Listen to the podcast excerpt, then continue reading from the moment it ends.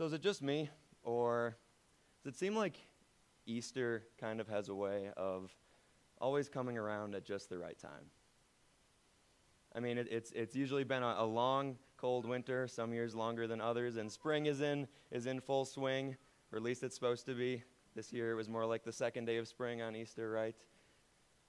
But you're coming out of those, those cold, dark months. Doesn't it also often feel like you're, you're coming out of some dark days as well? The, the hard times, the heartbreaking news starts to pile up taller and taller. You think, maybe I've read the last headline that's going to leave me shaking my head and saying, What is wrong with this world? And then you read another one, and another one, and another one. And it doesn't take all that long before it can start to feel like there's really only one word on our minds to describe this world that we're living in. It starts to feel like this world is hopeless.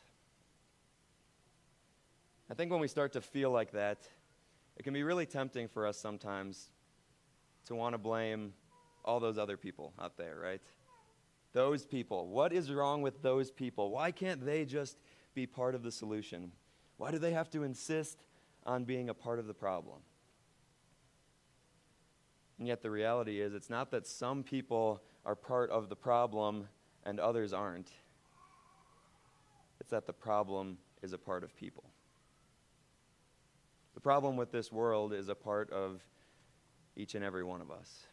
The problem with this world, it's a, a deep and rotting corruption in our hearts.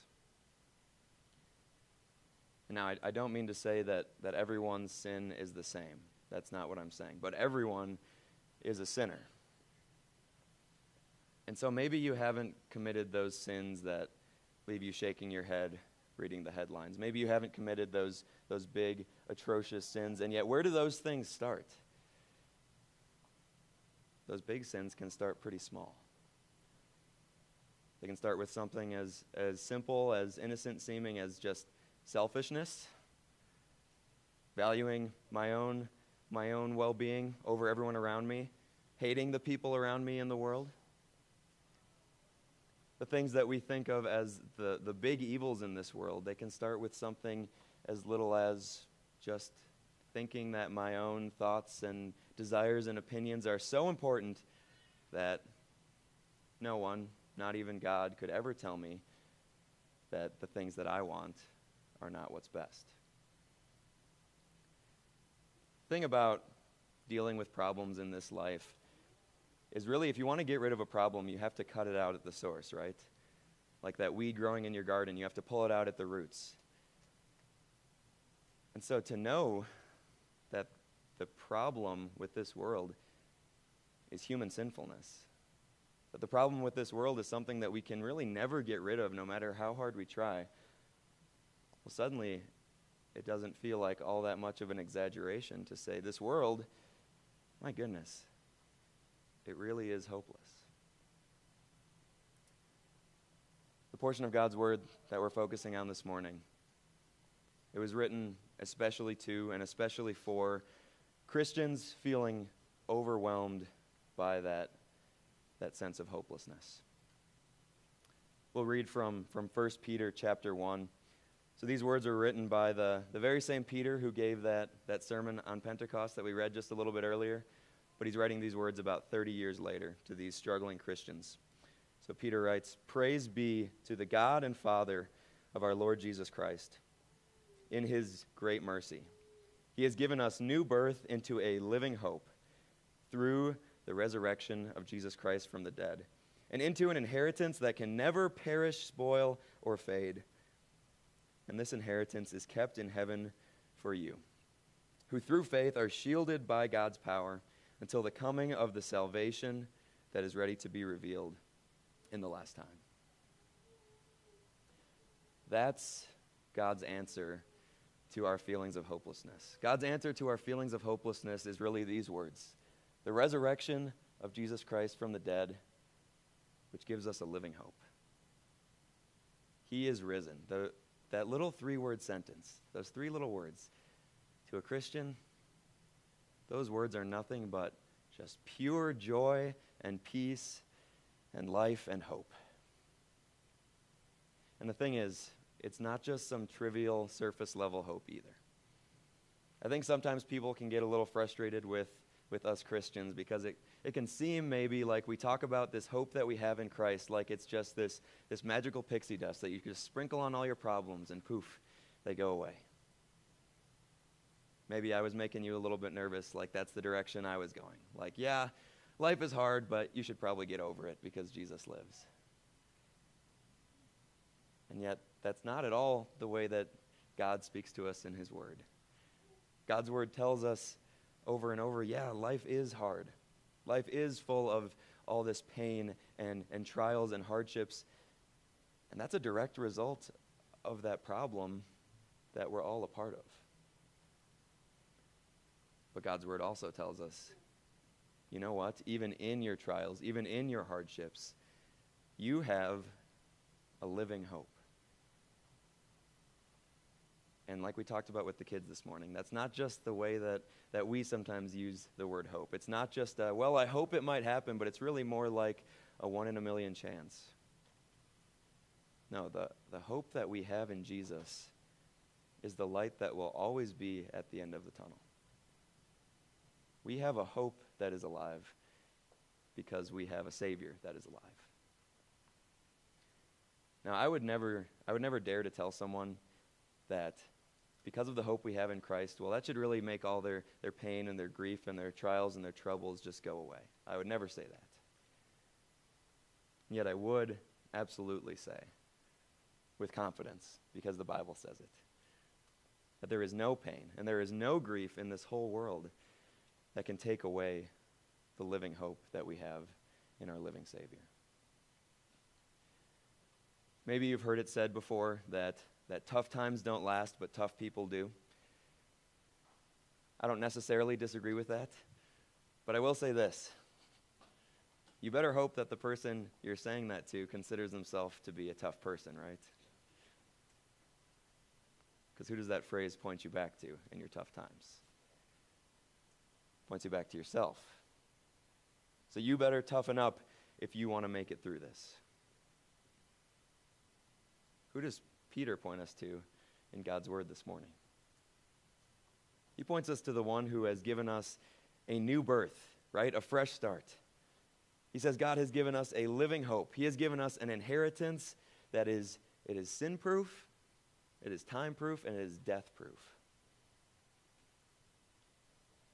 And so maybe we're led to wonder what does God say about those tough times? What does God say about those trials that He does allow to come into our lives? Well, we'll read the, the second half of our reading this morning, where Peter writes, In all this you greatly rejoice, though now for a little while you may have had to suffer grief in all kinds of trials. But these have come so that the proven genuineness of your faith, which is of greater worth than gold, which perishes even though refined by fire, may result in praise, glory, and honor when Jesus Christ is revealed. Though you have not seen him, you love him. And even though you do not see him now, you believe in him and are filled with an inexpressible and glorious joy. For you are receiving the end result of your faith, the salvation of your souls.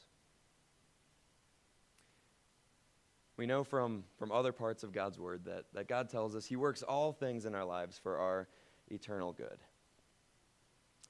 And you know, maybe sometimes we can see that. Maybe sometimes years down the road, we're able to look back on a tough time in our lives from years earlier and say, you know, I, I never would have understood it or seen it then. But now I can see so clearly how God used that tough time in my life and, and turned it into a blessing for me. Maybe sometimes that is the case. And yet we know that, that that's not always the way it is. And there may be things that happen in our lives that make us say, no way. Nope, there is absolutely no way that this could ever turn into something good. Yet this morning, God reminds us in His Word that sometimes the good thing, sometimes the blessing that comes out of tough times, is simply the fact that the tough times drew you closer to Jesus. Peter says that your faith is more valuable than gold. That was the standard of ultimate value back then. Well, I guess it still is today. And for gold to be kept pure, it has to be refined, right? It has to go through the fire. And Peter says, so too with your faith. Sometimes it has to go through the fire. And God never promises us that that heat, that that fire won't burn us sometimes. In fact, it might even melt us down completely. And yet, what God does promise us is that we'll come out the other side of that stronger.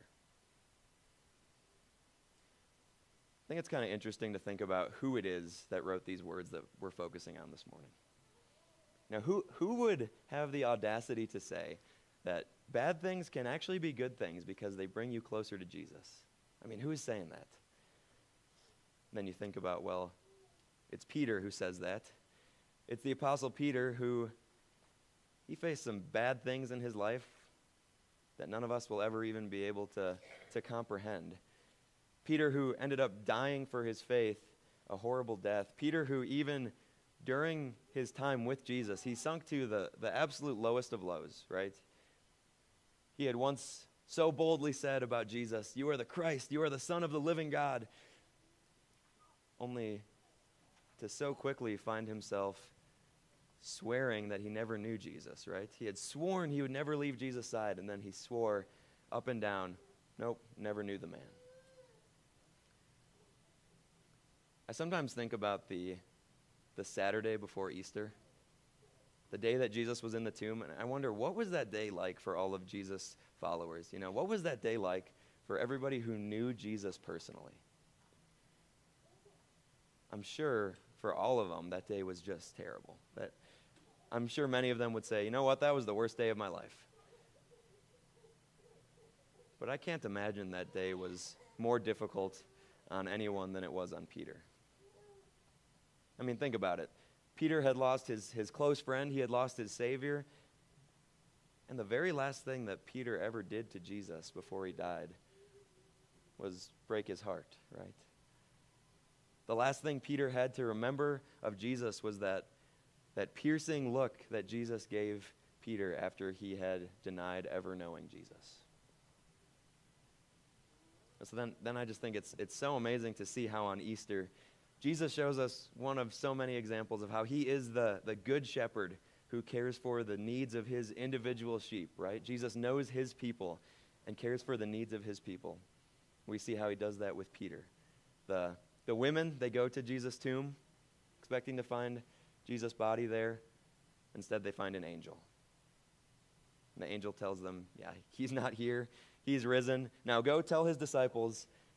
And the angel also says, Go tell Peter. So then, roughly 30 years later, like we said, Peter's writing this letter, and he's writing to these suffering Christians. And I suppose we can't ever know what was running through his head as he's writing these words. And yet, his message to these suffering Christians is really I know things are bleak right now. But trust me, the, Jesus that we follow, the Jesus that many of you have never seen, but who I've told you about, he can make even this turn out for your good. He can make even this worth your while. Trust me on this one. I've seen him do it so many times before. He promises he always will. Now, for those suffering Christians, one day they all faced a trial that was so fierce that it brought them to the end of their road in this life, right? Someday all of us are going to face that trial.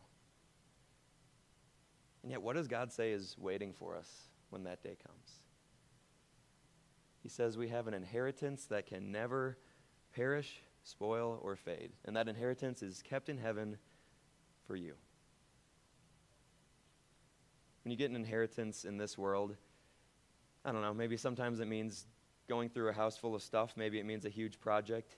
Maybe it means money. Maybe it means financial security. But no matter what it is, an inheritance in this life only lasts as long as this life does. But not our inheritance in heaven. When the Bible talks about heaven, sometimes it, it doesn't tell us what heaven is like. a lot of the time. Probably because heaven is so amazing, it can't be put into human terms. But sometimes it tells us what heaven is not like. More often it does that. And, and here today we hear that heaven will never perish, never spoil, never fade. Which I, I think is a, a, an awful lot for us to handle. For us who live in this world that is constantly perishing, right? So obviously spoiling, constantly fading. Now, while we're already talking a little bit this morning about cliches that people say about Christians, another one is this. Sometimes people will say, well, Christians, they can be so heavenly minded that they're no earthly good. But once again, we don't hear God say to us in His Word this morning that, you know, since heaven is so amazing, you should really just disregard your earthly life. No. No. The, the Bible constantly talks about what an amazing blessing this life is that God has given us. But what the Bible also does is it always keeps the end goal in sight. Right? We hear this morning that the end goal, the end result of our faith is the salvation of our souls. The end goal of all of this, the end result of all of this is that we will someday bask in the glory of God. We will someday enjoy that, that pure joy and peace and hope that we will have in heaven because of what Jesus did for us. And that inheritance, our inheritance in heaven, is an absolutely sure thing because it was paid for by the most valuable thing in the world, even more valuable than gold. Your inheritance in heaven was paid for by the blood of Jesus. One of the biggest highlights of my, my time in Reno so far, the last nine months, one of the biggest highlights came a few months ago. On President's Day off of school, we had a, a kids' event here at church. We rearranged everything and we decorated balloons everywhere, and it was, it was a Candyland adventure day for a whole bunch of kids from the community. And I don't know. I think you can kind of always count on little kids to help you see the world through a little bit of a different lens. That's exactly what happened. I was, I was teaching a group of these little kids the story of Jesus, who he is, what he's done for us. This one little girl hadn't really heard any of that before. She didn't really know much about what I was talking about. And so she had a whole bunch of questions. She's asking me, okay, so where is Jesus now? Why can't we see him? Um, wh- why did Jesus, why did people want to hurt Jesus? Why did he have to die? And I'm trying my best to answer these questions. I, I feel like I'm absolutely failing miserably. But I'm saying, you know, we, we can't see Jesus uh, because he's up in heaven and he had to die. He had to die so that he could save us. And it was such a really cool, humbling thing to see how true it is what God promises that he works through his word and that is true whether it's spoken elegantly or not. And I can tell you that it was not. But this little girl, her response is, Oh, well, when I get to heaven, I'm going to hug Jesus to thank him for doing that for me. And that, that was the, the story that just kept coming to mind as I thought about the way Peter describes what Jesus means to us as Christians. That the knowledge of our risen Savior fills us with an inexpressible and a glorious joy. And so I'm not going to try to explain what inexpressible joy looks like because I think the whole point is that you can't do it. but we have a hope that is alive because we have a Savior that is alive. Because Jesus lives, hope lives. And that's true for everyone in every stage of life, whether it's a little girl hearing for the very first time about who Jesus is and what he did for her or whether it is a lifelong Christian feeling worn out and worn down by life in this world, this world that can sometimes feel hopeless, or if it's anyone in between. The empty tomb is a game changer. The empty tomb is a life changer. So as you go through your life, and as you wait for that, that good news of Easter to come around again next year, and as you just hope for some, some light and some joy, always, always keep that end goal in sight. Never let the living hope of your Savior fade from your view. Continue to dive into God's Word and breathe in that gospel message. And know that you can take your trials and you can take your troubles to the tomb of Jesus and find it empty.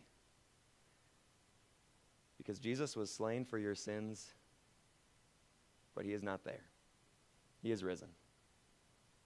And so hope lives because Jesus lives. Amen. And the peace of God that transcends all understanding will guard and keep your hearts and minds through faith in Christ Jesus.